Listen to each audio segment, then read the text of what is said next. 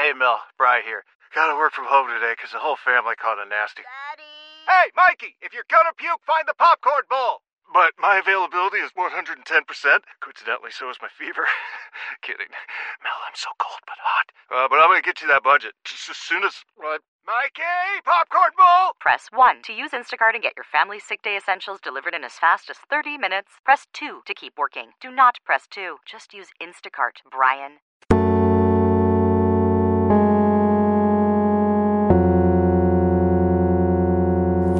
Radio Zombie Mérida.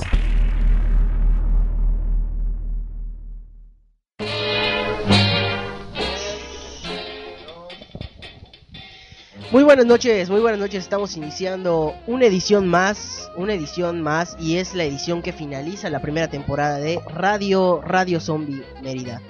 Y hoy es una noche especial porque no solo vamos a hablar de zombies, que es lo que más nos gusta, sino también está de vuelta desde que se fue de viaje a tierras lejanas de la Europa del Este, tan lejana que es. Sergio Aguilar, Sergio Aguilar, ¿cómo estás?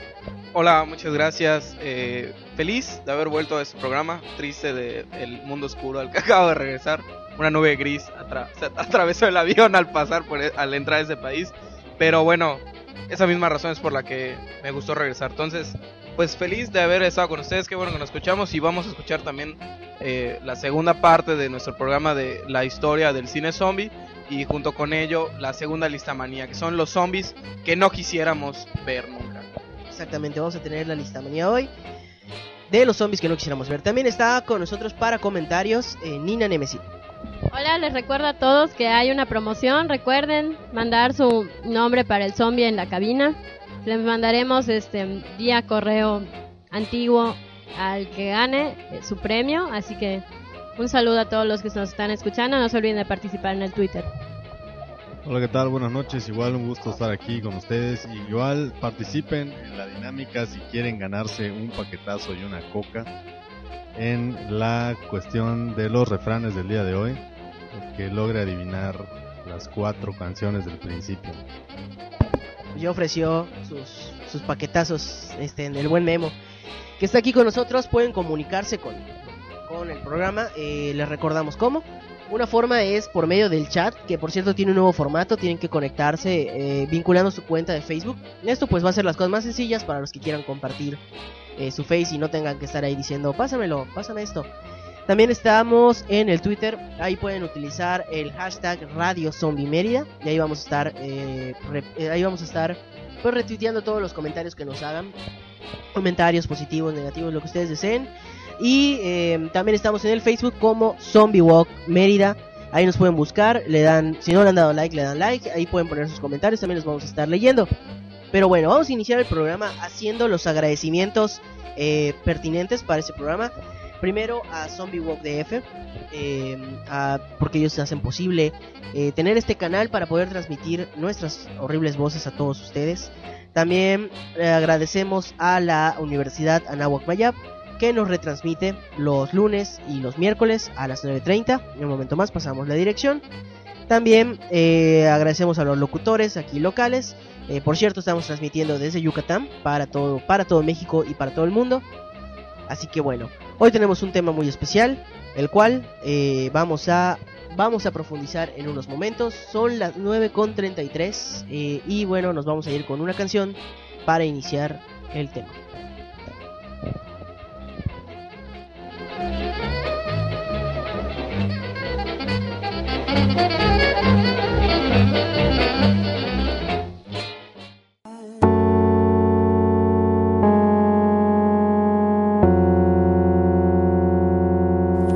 Radio Zombie Mérida.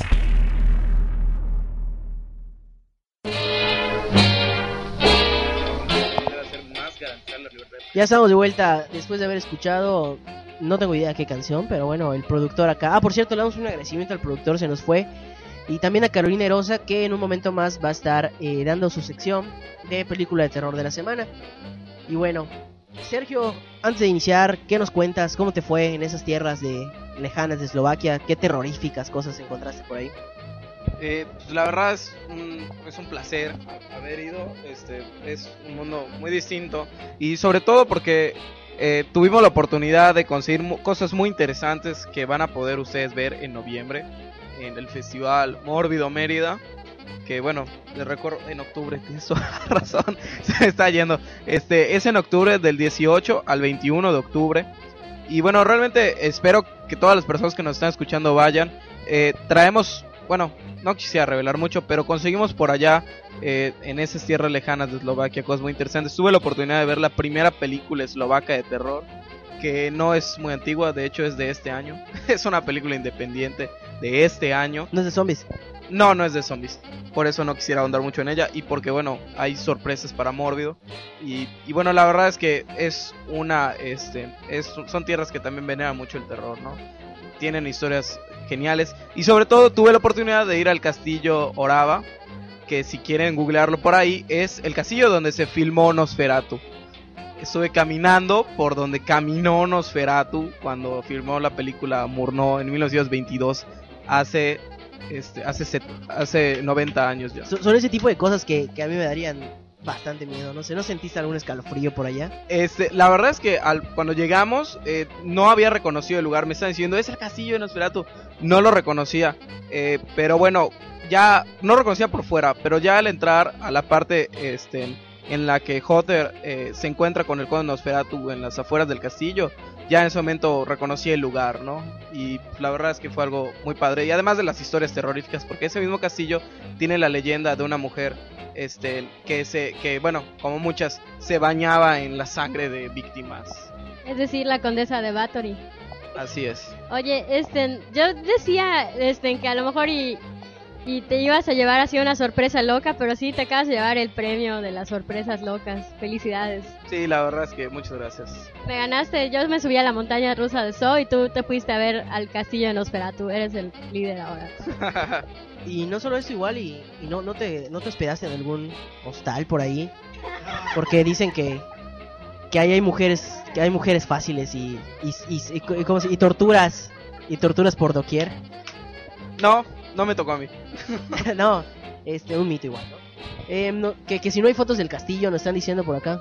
eh, no bueno este tengo algunas fotos yo vamos a Pero no salgo en ellas, ¿no?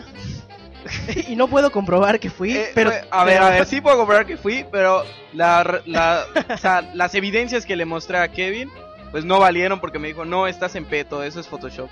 Eh, Peto, este- Peto es un municipio de aquí de Yucatán. Vo- voy a este voy a mandarles unas fotos eh, y es más les voy a mandar una foto que acabo de encontrar y les pido que identifiquen cuál escena de Nosferatu aparece en esa foto. ¿Vas a pasar el link? Eh, sí voy a pasar el link de la imagen de Google. ¿Qué tal si así podemos rifar algún regalo, no?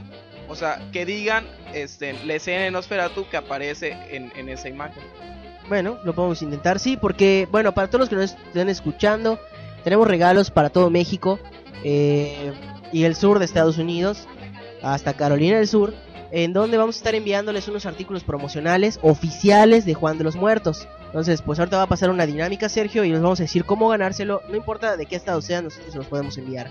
Y bueno, ya empezaron a llegar algunos comentarios también. Dicen que las fotos del, del las fotos del castillo que están diciendo que que el terror para Sergio fue cuando regresó a México y se dio cuenta de que ganó un partido político. Eh, dicen que cuando es la marcha zombie de México, el 3 de noviembre, no sabemos la hora, va a ser como las... Bueno, la vez pasada inició como las 9 de la mañana, así que más o menos como esa hora, seguramente con el maquillaje, pero bien. Bueno, bueno. ¿Qué tal si este, comenzamos, comenzamos con el tema? Sergio, no sé si escuchaste la edición pasada, pero bueno, estábamos hablando acerca de películas de zombies que justamente representaron los inicios. No sé si tengas algún comentario, por ejemplo, del el gabinete del doctor Caligari, eh, que podría considerarse de zombies. Igual no sé si tú tengas una opinión distinta. Yo creo que no, o sea, realmente eh, Cesare nunca estuvo muertos. Bueno, este, para quien no ha el gabinete del doctor Caligari, creo que por ahí valdría la pena empezar.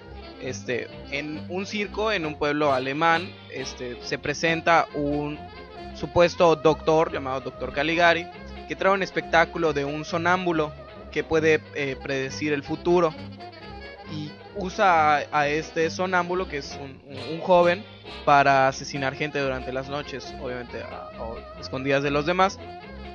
Muchos dicen que ese podría ser tal vez el primer zombie.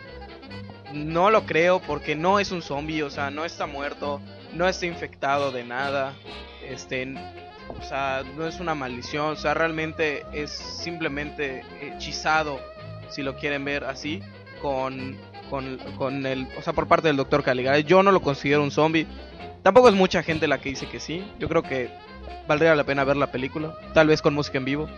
Es importante, es una referencia porque a final de cuentas los zombies haitianos, que hablábamos en el programa pasado, nos muestran el, el, el, el zombie, digamos que como un esclavo, ¿no? O sea, tenía una persona, y de hecho los zombies haitianos no estaban muertos, realmente era una especie de muerte inducida que luego eran traídos sin conciencia a la vida.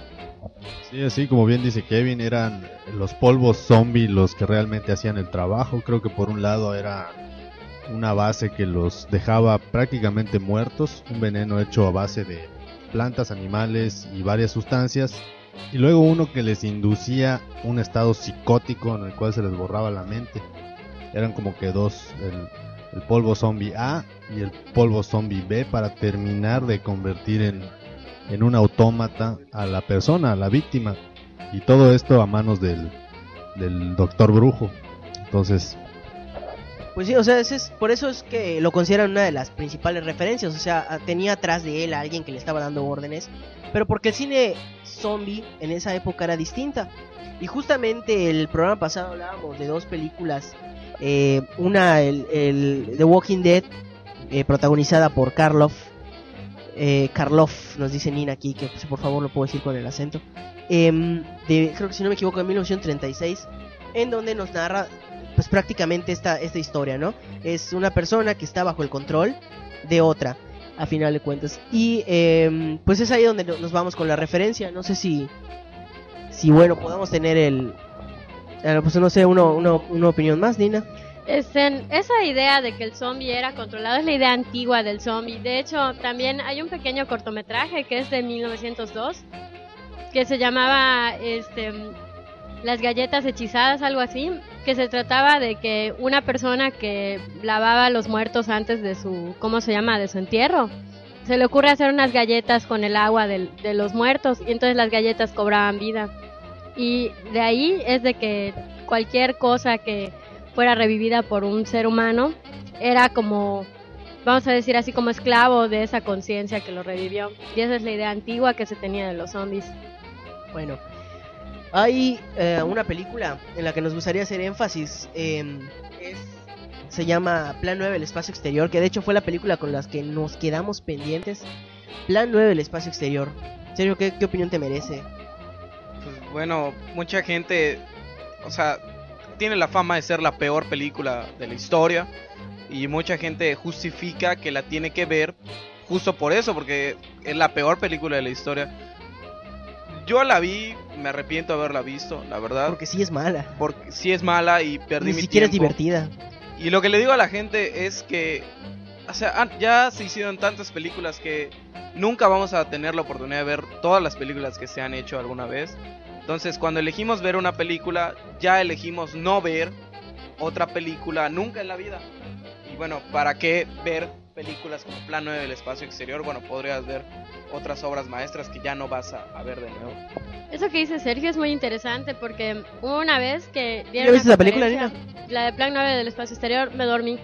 Este, igual. El- la, la- la conferencia que nos dieron era sobre el material que la gente sube a internet y decían que actualmente en- si tú pones uno tras otro los videos de YouTube tardarías unos 4.500 años aproximadamente en ver todo el material que se había subido hasta 2009 así que Y el dato random hace su aparición repentino. Y bueno, no, la verdad es que si, si ustedes tienen la oportunidad de, de verla, eh, pues, pues revísenla, pero realmente sí se, sí se van a encontrar con una película que incluso si no me equivoco, creo que Tim Burton hace alguna especie de biopic acerca de la vida de, de Ed Wood. Sí, sí, tiene una que se llama así Ed Wood con su actor de siempre, Johnny Depp. Eh, bueno, exacto, entonces es, es, digamos, sí, sí podemos decir la peor película de la historia, si no a- alguna de las peores películas de la historia, la verdad. eh, pero bueno, si están ustedes revisando la, la este, filmografía zombie, tal vez sí sea necesario que la, que la revisen menos por, por partes. Eh, la historia nos cuenta un, un intento de invasión venusiano, si no me equivoco, a la Tierra. y como plan para debilitarnos eh, reviven a los muertos, los cuales hacen destrozos y desmanes en, en- en la, en la- tierra. Entonces eh, es ahí donde entran los, los zombies, pero de repente sale... eh, ¿Cómo se llama este, este actor que hacía en salía de vampiro en todos lados? Bela Lugosi. Eh, sale Bela Lugosi vestido de vampiro como si fuera un zombie, nada más porque quería poner a Bela Lugosi, Ed, Ed Wood. Entonces, bas- bastante interesante. Y bueno, ahí, ahí yo creo que ya estamos a punto, nada más nos estamos, nos estamos postergando bastante eh, para llegar a un tema que sería el central, que sería hablar de George. Romero. Ya en un momento vamos a hablar de George. Romero. Pero eh, vamos a vamos a pasar vamos a pasar a, a dos películas un poco importantes. No un poco importantes, bastante importantes. En lo personal una que me da mucho miedo y otra que representa historia, historia en México, que es Santo contra los zombies. Eh, el Santo, el Santo Sergio. Aquí en México creo que tratamos muy mal las películas del Santo. Pues bueno, tampoco hay que tratarlas muy bien. Digo, también hay, eh, co- como de la misma manera como tratamos muchas películas gringas que consideramos son buenas tampoco hay que de- dedicarle mucho de nuestro tiempo. Sí es cierto que el santo tiene una fama muy extraña. Yo creo que es un público muy sesgado el que el que ve las películas del santo, o sea, muy eh, específico, creo que la palabra. Sin embargo, son muy mínimas las películas de zombies en el cine mexicano, ¿no? En sí, en el cine mexicano. Son verdaderamente pocas las películas que tratan del género zombie.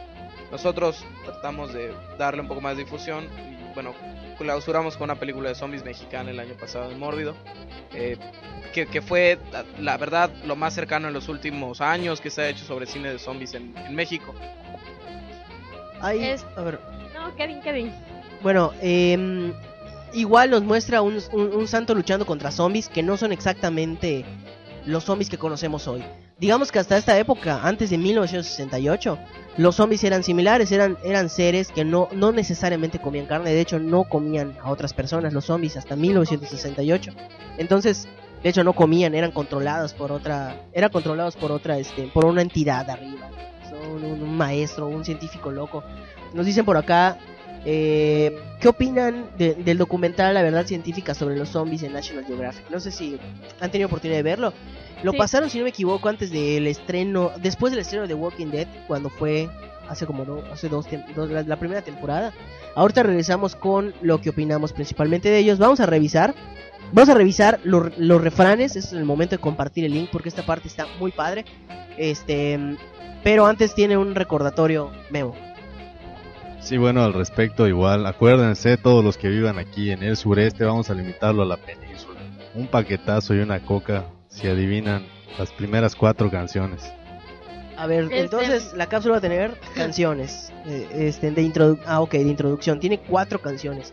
Si nos publican en el chat, si ustedes son de Yucatán y nos publican en el chat el nombre de esas cuatro canciones, eh, Memo va, va a ser el encargado de ir y llevarles un pa- antes de terminar el show lo tienen que publicar. Eh, Memo va a ir y va a eh, entregarles un paquetazo y una Coca-Cola. Vámonos con eh, la, la cápsula de refranes.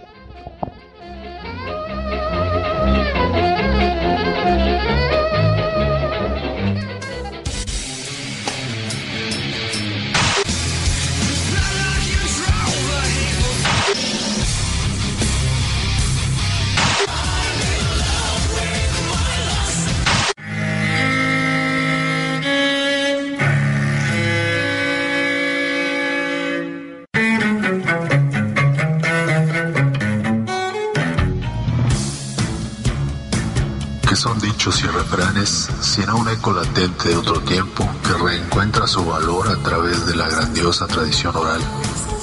Sea pues que gracias a estas oraciones siempre podemos ahorrar saliva, evitando caer en un monólogo cuyo mensaje se quede en puro bla bla bla. Y de tal manera comenzamos. Primer dicho zombie.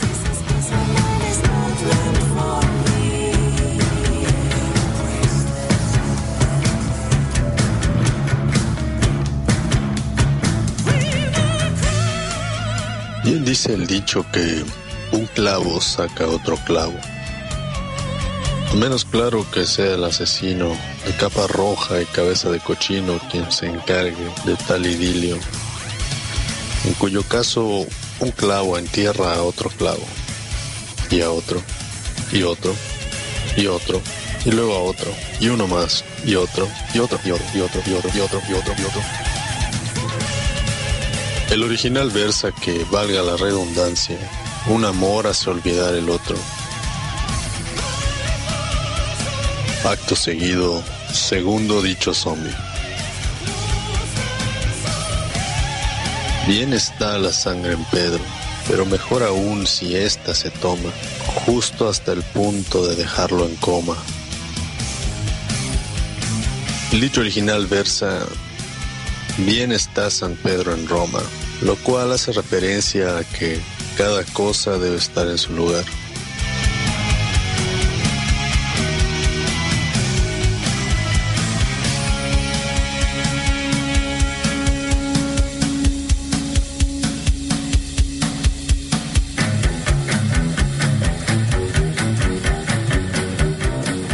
Y así pues, finalizamos diciendo simplemente, los hombres no son nada, los zombies lo son todo.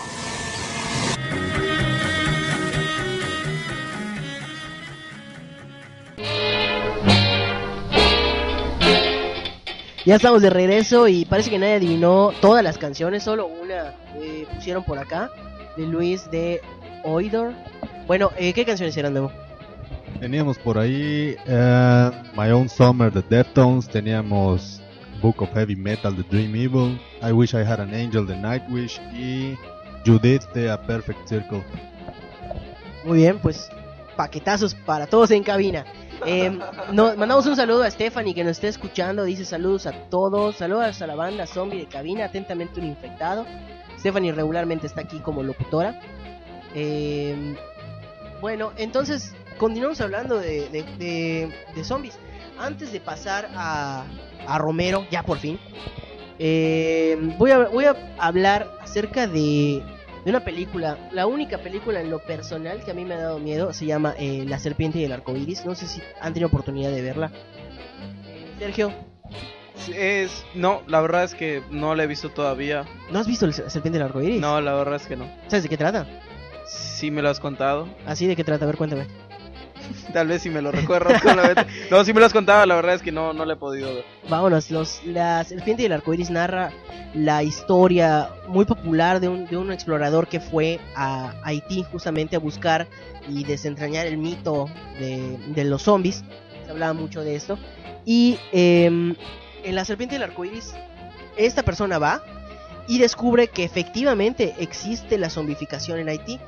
Eh, eh, habla, es una de las pocas películas actuales, es de 1988, que habla de eh, zombies eh, haitianos. O sea, ya para 1988, antes de pasar a, todo lo que influyó Romero en el cine, eh, es, es completamente distinta. O sea, en este momento nos ponen a zombies haitianos bajo la influencia de alguien que les tiran un polvo en la cara en la calle y- y despiertan en un ataúd.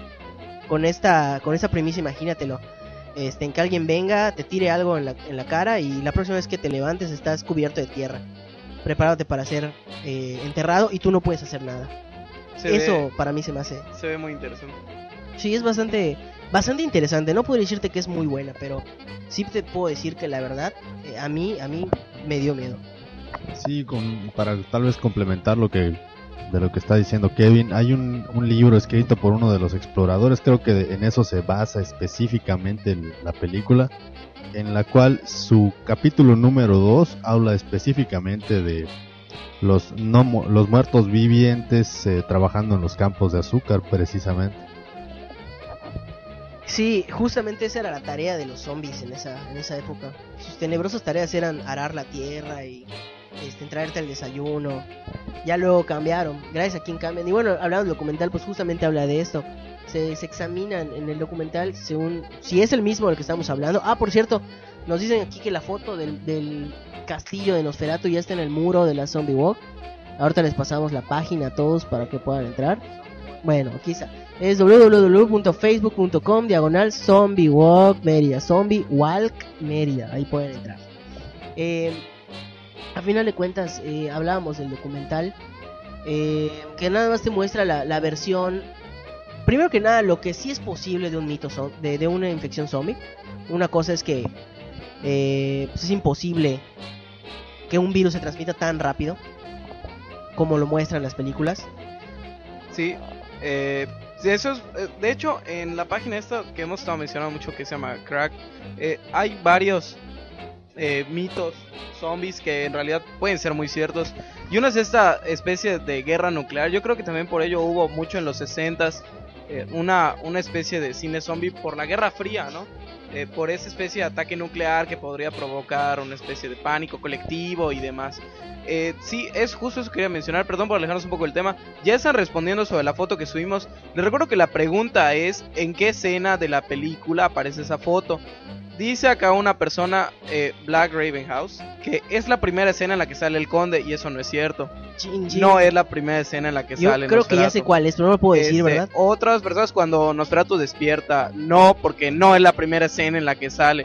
Recuerden que Nosferatu sale incluso antes de que lleguen al castillo. No, no es esa. Este, me- no, solamente pueden describir brevemente qué pasa en esa, en esa escena, ¿no? Pero bueno, este, no es la primera vez en la que sale el conde. Entonces sigue abierto el concurso, ¿no? Sí, claro, sigue Se abierto lo el recordamos, concurso. si nos están escuchando todavía, hay una foto en Zombie Walk Mérida, en la página de Facebook, ahorita igual les vamos a pegar el link, en donde ustedes pueden entrar y si de- nos dicen en qué escena eh, se ubica esta foto, bueno, esta foto la pueden ubicar en la, en la película Nosferatu, pero qué escena es específicamente, se llevan unos premios especiales de Juan de los Muertos, cortesía de Canana, cortesía de Zombie Walk DF, eh, vía correo postal, que no les va a costar nada. Bueno, creo que ya no están comentando más, pero bueno, vamos a, vamos a continuar y ya pasar a, a lo que a lo que realmente nos, nos interesa. El Eh, vía correo postal es de mi cuenta, así que también deberías de decir vía Nina. Bien, Nini, sí. Bueno, Georgia Romero, eh, persínate. Creo que ya, ya hemos hablado bastante de él. Digo, lo mencioné yo también ¿Qué anterior significa él para el cine zombie? sin duda es un capítulo preliminar, o sea, un capítulo preliminar para todo lo que hemos vivido ahora, ¿no? O sea, es realmente poner un punto y aparte después de un capítulo muy largo y hasta cierto punto monótono de todo lo que hemos mencionado de la historia del cine zombie. Él es el punto y, y- e inicia de nuevo casi. O sea, casi. estás diciéndoles monótonos a los zombies. No, no dije eso. O sea, Es cierto. o sea, ya pareces este milenio o, o algo por el estilo, ¿no? No, no dije eso. Dije que las, el anterior a este, a George. Romero, parece una especie de cine monótono zombie. No, en el sentido de las características del género, de la narrativa cinematográfica, el terror y demás. O sea, Romero en términos de producción, en términos de la historia, en términos de las características de estos seres, es verdaderamente algo nuevo, algo totalmente radical, que sigue manteniendo el aire zombie y eso es, eso es lo padre. Podemos ir enlistando qué, qué tenemos hoy gracias a George A. Romero. Eh, primero que nada, yo pienso que la dieta. O sea, el zombie cambia su dieta a partir de 1968, la, la noche de los muertos vivientes. Em, se convierten en zombies carnívoros, zombies que quieren comer carne humana. Eso es algo, creo yo, importante. Sergio, no sé qué otra aportación podríamos encontrar definitiva en la- a partir de la Noche de los Muertos Vivientes de 1968. A ver. que vuelven a tener voluntad propia.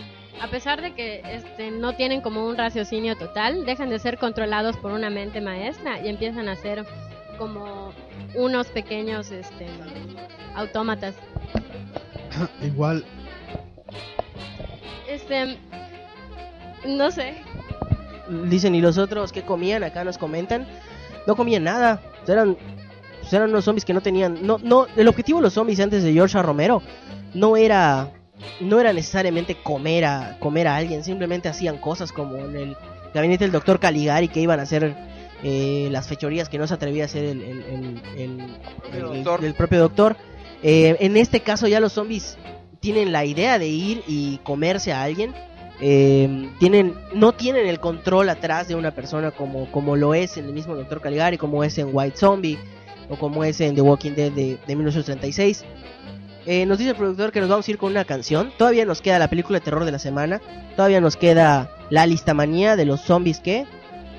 Los Los zombies- zombies que no quisiéramos encontrarnos en una, en una especie de levantamiento zombie. Bueno, pues nos vamos con esta canción que nos come, que nos sugirió sugirió este Nina. Y tiene toda la razón, dice, nos dicen, digo, ¿para qué cambian de dieta? Pues sí, toda la razón, si no comían no pueden cambiar de dieta. Eh, inician su dieta, ya hasta el 78 cambiarán de dieta. Bueno, abandonan la anorexia y empiezan a comer carne. Esta canción este, fue sugerida por un chico de casa Pompidou que no tengo la menor idea de cómo se llamaba, pero me acosó como tres días para mandarme la canción por, por el WhatsApp y le mandamos también unos saludos a Ai y a Joy que nos están escuchando y que ya nos mandaron igual como tres WhatsApps de que no les hemos mandado saludos. Gracias.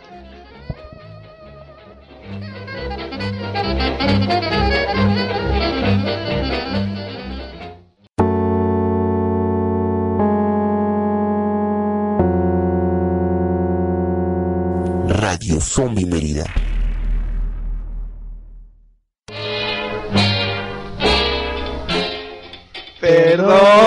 A tu pueblo, Señor.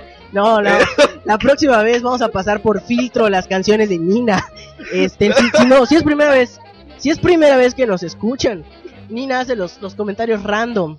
Entonces es, es común, es común, pero, pero bueno, bueno. eh, y ya el ganador sí hubo. Ah, sí, Jorge eh, Carlos. Disculpen porque eh, mm, Luis de Oisor, al parecer es el nombre del usuario en el chat, puso eh, la escena correcta. Sin embargo, antes ya lo habían puesto en, en Facebook. El usuario que se llama Jorge Carlos puso es cuando platica con otro personaje. Sí, efectivamente es la, es la primera escena. Porque si Nosferatu la primera vez que aparece es cuando recoge al propio Hotter, porque Nosferatu es el que maneja la carreta. Y bueno, aquí es la primera vez que aparece Nosferatu eh, como sí mismo, no pretendiendo ser el carretero. Y aquí nuestro productor va a subir la segunda foto, que es ya la comparación entre la escena y la imagen que yo subí. Eh, bueno, que subimos acá a la página. Entonces, pues bueno, el usuario Jorge Carlos es quien ganó este este pase, ¿no? ¿Qué tal si, si Nos manda... comunicamos, nos comunicamos con él Nos por- comunicamos con, él. Bueno, muchas felicidades. Muchas felicidades, ya tiene su, su, su premio especial de, de Juan de Juan los de los Muertos. Chale, solo pusieron la canción porque el artista se llama Iron Zombie. Mm, Bueno, no, en realidad la pusimos porque Nina nos dijo que la pusiéramos. En realidad fue porque alguien me estuvo acosando tres días por WhatsApp para que la ponga en la radio, pero en fin, no recuerdo su nombre. Bueno, nos preguntan igual, chan- chance a alguien le gustó, ¿cómo se llamaba la rolita que estaba ahorita? Es de Breakbot y la canción se llama Iron Zombie. También hay una versión donde la hace con Neus y tiene unos así. O sea, si, si es mala, puede ser peor aún. No, pueden escucharlo. Le vamos diciendo a Caro, por cierto, si nos está escuchando, que ya se vaya acercando para dar su película de terror de la semana. Eh, bueno, continuamos. Ya pasamos por la noche de los muertos vivientes. George A. Romero, estábamos enlistando de hecho las, las cosas que deja. La crítica social es una. Las películas de zombie tienen contenido y crítica social. Pues la mayoría, tampoco digo todas, ¿no? Pero tal vez no fue Romero el que, el que dio. ¿Has visto White Zombie? Eh, no toda, solo he visto escenas. Bueno, se- muchos analistas eh, ven esta película y dicen que habla justamente de un zombie blanco, que una mujer convertida en, en zombie era como que era como que el, el asociar el zombie con los esclavos negros haitianos. Entonces, rebajar a una mujer al estado zombie era era así como que como que la crítica que trataba de hacer esta esta película. Pero no Entonces- era cualquier mujer, era la mujer más bonita y era así como una mujer así medio popular. O sea, era como poner a la clase popular y dominante en el papel que generalmente ocupaba la gente de color en esa época. Pues, Bueno, pues sí, y yo creo que sí, George A. Romero sí introdujo también de nuevo, tal vez un poco más claro, sin duda, en, en- en la película Night of the Living Dead, este papel de, de crítica social, sobre todo el final, que me parece impresionante. La verdad es que muy, muy bueno. Sí, pero bueno, acá nos comenta Aldo Moreno. lo- la verdad es que Romero, él mismo ha dicho, yo no quería hacer crítica social. Bueno, eh, y bueno, estoy de acuerdo con eso. También yo creo que la obra de arte antecede a, a su autor, ¿no? O sea, lo sobrepasa. Mu- o sea, no es el primer director que dice que le malinterpretó una película ta- tanto para bien como para mal. Después de todo, no puedes tú andar en, eh, explicándole a la gente lo que tú querías decir con cada película, ¿no? O sea, es, una lectura de las múltiples que se les pueden. yo solo quería que se divirtieran con ella. bueno, pues dice Aldo Moreno, nos vuelve a comentar por acá. Eh, aunque a partir de, de Night of the Living Dead parece que cada película le tuviera que adjuntar esos significados. Eso igual es un punto importante. hay películas que ahora, y sobre todo las de Romero, porque después sí trató de hacer crítica social. O sea, con las películas que vienen después de, de él, eh, en las que podemos incluir el, fíjense, el Dawn of the Dead, eh, el Día de los Muertos, eh, Land of the Dead, Diary of the Dead, Survival of the Dead, todas ellas ahora sí tienen ese, compo- ese componente de la crítica social. Ahora sí, e incluso algunas se ven hasta demasiado forzadas en, es- en, este, en este sentido. Mm, Sí, algunas, eh, aunque como te digo, yo creo que las the lecturas se las ¿qué podemos... querían hacer? Sí, por eso, pero criticar el, ¿Qué querían criticar? El consumismo. pues bueno, cualquiera puede criticar el consumismo Pero poniendo en este gente caso- tonta en un supermercado. Pero en o este sea, caso, yo no, yo no me imagino a Romero diciendo, ah, fue un accidente ponerlos en un, en un supermercado enorme. Bueno, claro, este... No, ahí, ahí ya no, creo que aprovechó también el propio éxito. O sea, esa propia lectura que se le dio a la primera película para llevarlo a cabo, ¿no? Y por ejemplo, Land of the Dead, eh, el el hecho de una ciudad cercada, que se olvida de nuevo de que hay un apocalipsis zombie afuera, el, el- el- que se parece a Nueva York casualmente, eh, ver a este zombie como este zombie líder que además es negro. Entonces, yo creo que ahí ya Romero empezó a, a dar clases de moral en lugar de... Realmente, bueno, yo insisto, desde el primer final, o sea, digo, Romero puede ser que lo diga nada más por modestia, pero yo creo que un final más político no puede ser el final de Night of the Living Dead. Entonces, digo, no quiero arruinar la película a la gente, no sé por qué no la han visto, si no la han visto. No sé qué hacen aquí. Eh, exactamente, pero bueno, yo creo que ese es verdaderamente un final eh, con una fuerte carga de crítica, ¿no? El final de Night of the Living Dead. Po- por más que le quieras encontrar significado a las demás películas, tan solo el final de Night of the Living Dead, ¿no? Ok, ¿te parece si nos vamos a la manía? Pues adelante.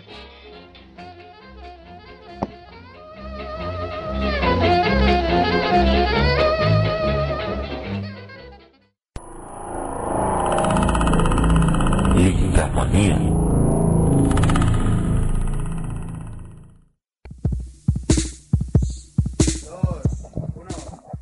Hola, pues bienvenidas, bienvenidos a una edición más de Listamanía, ahora sí en vivo y en directo. Eh, la ocasión pasada en la que estuvimos hablando de la historia del cine zombie, hablamos de los zombies que nos gustaría conocer, que sería divertido ver. Ahora vamos a hablar de los zombies que la verdad no nos gustaría toparnos en una especie de levantamiento zombie posiblemente. El número 5 es Usain Bolt, este, este jamaiquino que gana las, rompe récord cada vez que se pone a correr. Pues imagínense zombies a, bueno, infectados a la infectados de Danny Boyle y que Usain Bolt se vuelva un zombie y te esté persiguiendo en, un estadio. Bueno, no me gustaría a mí toparme con él como zombie porque esa es la ley del más fuerte. La número, el número 4, a partir de ahora van a estar muy interesantes, es Porfirio Díaz. Porfirio Díaz, eh, que bueno, para todas las personas que no, no conocen mucho de la historia de México, pues fue eh, uno de los más reconocidos dictadores, no el único, déjenme decirles, uno de los más reconocidos dictadores de la historia de México que estuvo en el poder más de 30 años, unos, la mayoría de ellos de manera este, directa, otros de manera indirecta. Y bueno, si vivo pudo estar tanto tiempo, muerto no sé cuánto más podría estarlo. El número 4 es, el número 3, perdón, es Hitler, Adolf Hitler, también otro dictador de un sistema totalitario, un sistema na- nazi, o sea, un sistema totalmente fascista, racista. Imagínense a Hitler dirigiendo a los zombies de Alemania. Bueno, los alemanes que son las personas más disciplinadas de todo el mundo, los zombies disciplinados alemanes, ahí sí me imagino una horda, pero verdaderamente marchando de manera uniforme, dirigidas por Hitler, que ahora imagínense a la esvástica, pero sangrando, ¿no? O, con, o podrida.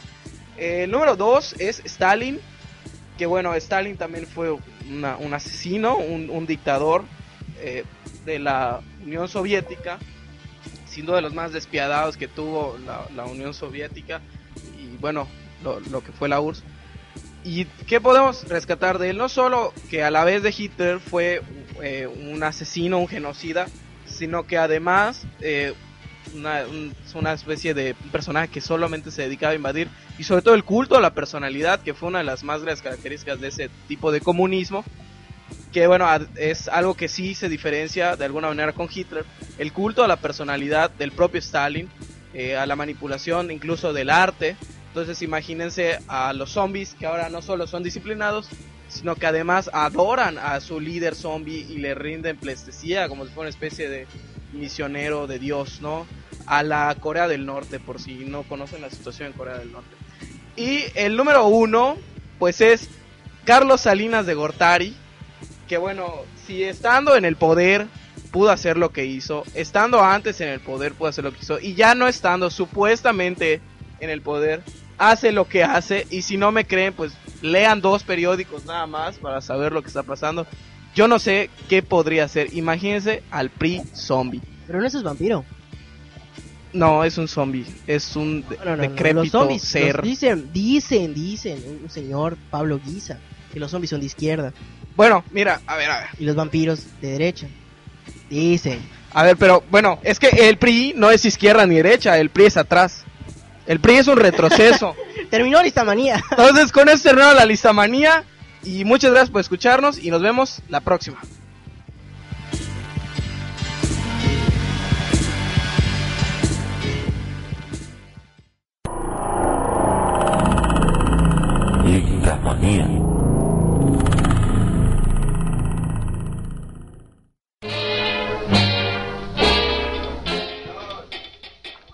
Y regresamos después de haber escuchado lo que probablemente sea la, la última lista manía.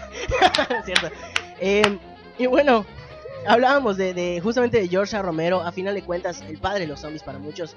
Gracias a, a lo que viene siendo su, su, su sus películas, el, el estereotipo zombie se vuelve una casi una, un- una calca en, to- en todo en todo lo que es este cine hasta que llegue el nuevo cine de infectados eh, que ahorita hay que buscar el dato entre cuál fue, fue el primero si Rec o, o Exterminio 28 días después Este, no, primero es Exterminio, obviamente. Exterminio es del 2001.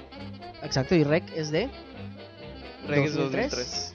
A pues, ver, eh, inicia justamente con esta el, el nuevo cine infectados que de nuevo igual cuenta con su crítica no, perdón, Rec es del 2007. Rec es- y Rec es del 2007. Exterminio es Y de- Exterminio de Danny Boyle es del 2001. a ver estamos revisando el dato. 2002, 2002. Eh, a mí me gustó Rec en lo personal pero tenemos que terminar George. Romero Bueno, pero pero Rec no, o sea, decir, creo que no hay mucha comparación, la verdad. ¿entre qué? Después de la pésima Rec 3, ya no hay mucha comparación entre Exterminio y Rec. no pero las Rec 1 franquicias de Exterminio. Pues la tienes que ver individual. Rec 1, por ejemplo, es muy buena. A mí se me hizo muy buena. Yo creo que lo que pasa con Rec 3, si no la han visto, Pero Rec no ofrece las respuestas que 28 días después o Exterminio sí ofrece. el cine de zombies, no es que nos tenemos que meter en estereotipos, pero el cine de zombies no tiene que ofrecerte respuestas. No, George no, no, Romero no, nunca no. dijo qué pasaba. No, yo estoy de acuerdo con eso, pero entonces, ¿por qué las estamos comparando en primer lugar? Porque son cine zombie. ¿Qué estamos comparando? Exterminio. Exterminio con, Con Rec Rec. 3. ¿Qué sí. pasa? Que no son, no son zombies zombies, no están muertos. ¿Sí? Claro. Están... Y están A ver, infe- a ver, ¿qué pasa, ma? infectados. No, niños, no se peleen. Pero- Nunca es bueno comparar. Pero, pero bueno, claro, nunca es bueno comparar. No se trata de comparar, pero bueno, A mí me creo, que no hay, creo que no hay mucha manera de comparación después de todo. Pero pues, ¿con qué nos vamos ahora entonces, Kevin? Bueno, eh, ya está por aquí Caro. Nos quiere hablar de una película para finalizar. Eh, bueno, dicen acá unos comentarios. Este, no estoy segura, pero bueno, esto ya es el comentario de las fotos. Eh, Donovan Ramírez dice muy buena rec. El problema es que metieron más de lo mismo en rec 3, tampoco me gustó. Y cuál es la canción de Listamanía es este Nightclubbing, Nightclubbing de Iggy Pop. Eh, si no la, no la no la ubican, vean Transporting y ahí la van a encontrar. Este, ¿qué tal si nos vamos con película de terror de la semana? Ya nos quedan unos 10 minutos, así que... eh, y ahorita seguimos hablando justamente de Rec y de Exterminio, que sí tienen que... Tenemos que pasar al cine infectados, es parte de la historia de los del cine zombie. Vámonos con película de terror de la semana. Recomienden esta sección, peguen el link con sus amigos.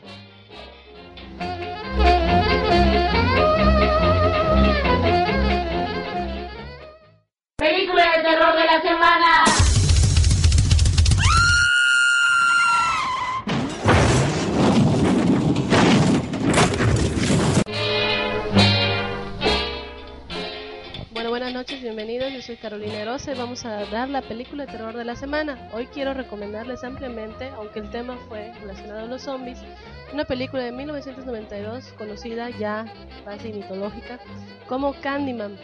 Candyman nos relata una historia muy escalofriante sobre las leyendas urbanas y sobre más que nada tocando esa parte de la parte cultural que se tocó principalmente del protagonista. Este es un guion basa de Bernard Rose, es una obviamente es un libro que se adaptó y fue producida, eh, perdón, dije un error, es de Bernard Rose, fue dirigido y Clive Barker fue el escritor. Más que nada, esto se basa sobre la falta de creencia que, o más bien, como el mundo científico ha perdido, eh, la, la ciencia nos va alejando de todo lo mitológico, de todo lo fantástico. Y todo esto va eh, desen- desencadenándose en cada momento em, por medio de Helen, que es nuestra protagonista. Y nos, nos narra la historia, que pues no sé si quieran practicarlo, de decir un nombre cinco veces frente a un espejo. Entonces, ¿lo hacemos? Nada. Candyman, Candyman, Candyman, Candyman, Candyman. Candyman.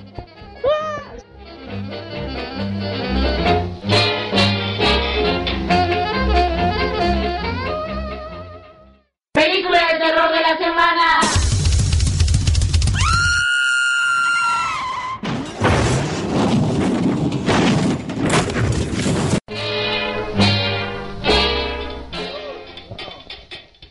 Y bueno, ya. Este, ¿en qué, qué, qué? Yo no me arrecho yo a hacer eso. Creo que están diciendo que ellos no se atreven a, decir ese nombre cinco veces. A ver, va- vayan de una vez. Bueno, cuando termine el programa, ¿no? Ahorita.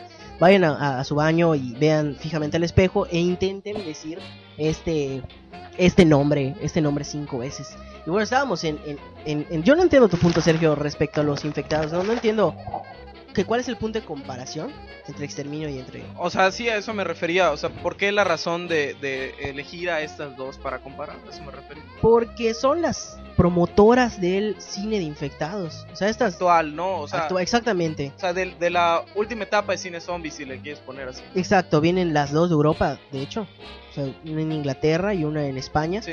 Eh, y lo hacen bien, o sea, nos muestran un, un tipo de zombies nuevos que, que tienen el estereotipo. Eh, incluyen crítica social, que es esto de los virus y el nuevo miedo. Nosotros ya no tenemos miedo a los, los terremotos y a los maremotos, sino ahora a los virus infecciosos que se contagian entre la gente que se conoce, los aeropuertos y ese tipo de cosas. Eh, nos muestra... Yo no veo esos elementos en Rec. En Rec, en Rec sí. En Rec existe el hecho de la, de la pandemia. No te vamos a dejar salir. Tú no puedes salir de este lugar. Cuarentena, ¿no? Exactamente. El, el Bueno, estado de cuarentena. Bueno, sí.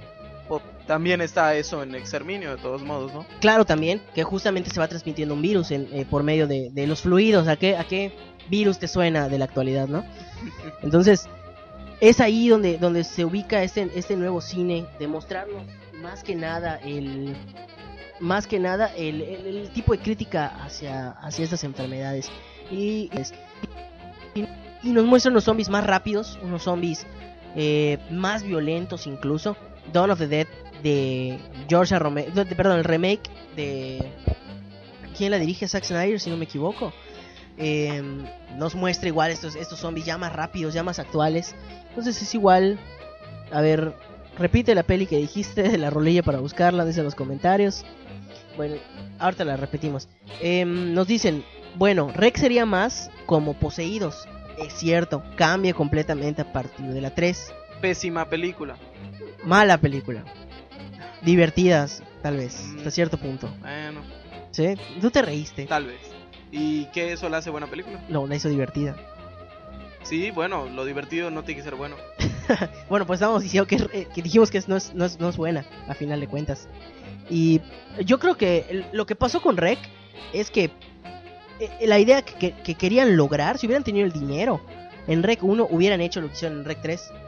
Pero no les dio para más, no les dio para, para dividir un brazo digitalmente, no les dio para, para meter eh, poseídos, no sé. Y esto es lo que terminamos viendo, o sea, estos cineastas que quieren hacer una historia que, que terminó de ser no tan real. Yo creo que, que para ahí va ubicada. Bueno, y para los que se han pillado la canción es Night Clubbing Night Clubbing de eh, Iggy Pop y la pueden encontrar en la película Trainspotting. Eh, definitivamente Rex se debió quedar en la 1 y ya. Sí. Está diciendo que incluso la 2 ya es una, una exageración. No es, no es tan mala. No sé. Bueno, pero hablando de segundas partes, creo que en algún momento comentamos que 28 días después tampoco debió salir la de 28 semanas después. No me parece mala. Se me hace una segunda parte bastante, bastante aceptable. Y creo que todo lo que hay alrededor de ella, existe un cómic, existe la película, existe el, ya una posible tercera parte. Creo que no está, no está tan mal, ¿no? ¿Qué, qué no quieres discutir? ¿Qué, qué dilo, Memo? No, sí, para nada, no, no estoy demeritando el hecho de que sí, de que sea, vaya, de la película en sí no la, no la queremos hacer menos, es buena igual, de repente le pasa lo que a muchas que la hacen, la brutalizan a partir de la primera, pero si te hubieran dejado 28 días después, ahí muere todo y que crezca su leyenda. Bueno, algunas películas tal vez debieron quedarse así y no, y no, y hoy, hoy serían más una leyenda.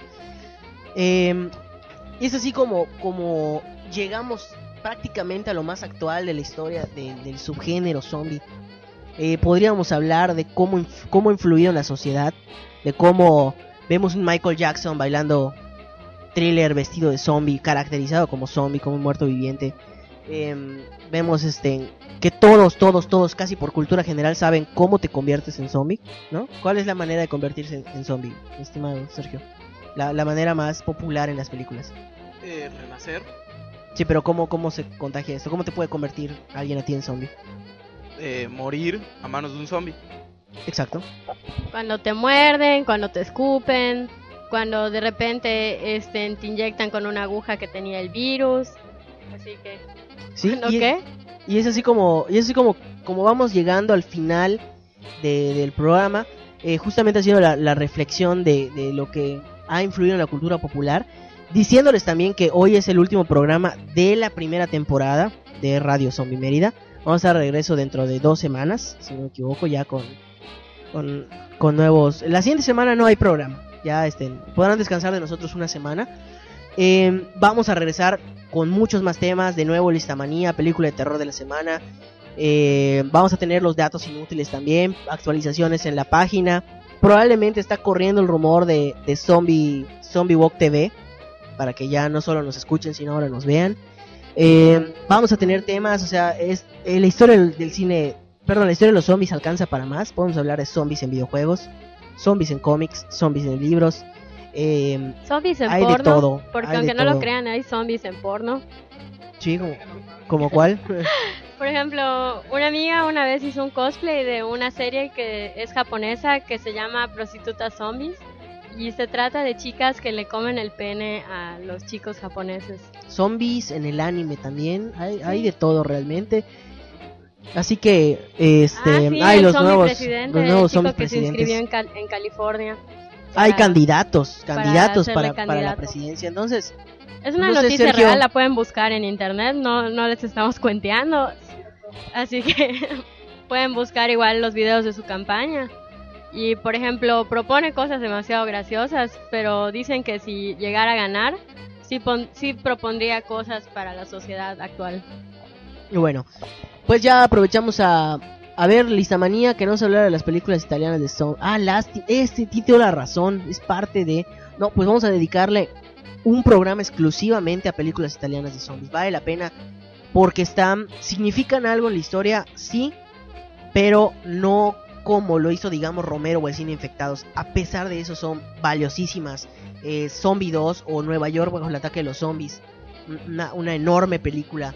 Pero vamos qué tal si el día que hablemos de cine italiano de- del diálogo del terror y todo esto este pues terminamos hablando de Dedicamos un programa especial a, a- bueno, a Italia sí, de hecho es una especie de filmografía, o sea, una parte de la filmografía de terror italiana, eh, en muy buena medida es de zombies y es como que algo oculto, ¿no? Como que no es tan mainstream hablar del cine zombie italiano.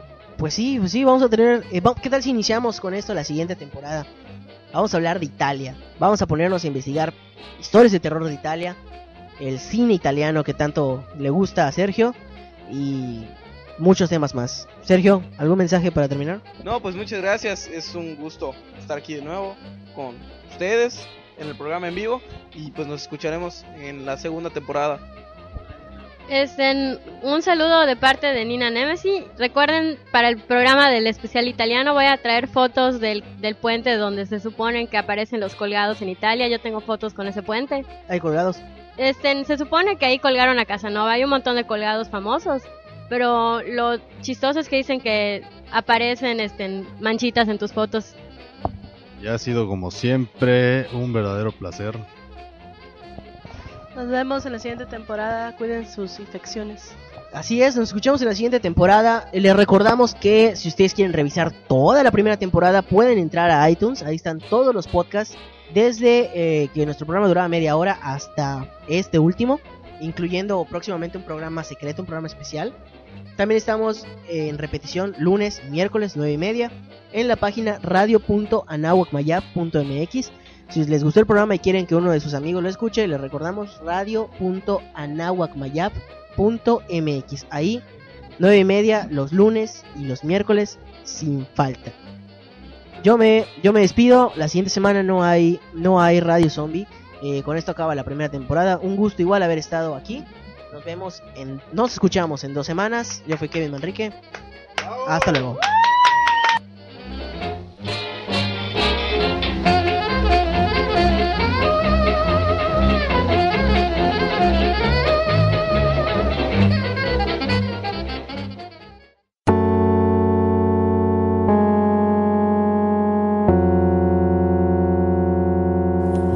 Zombie Mérida.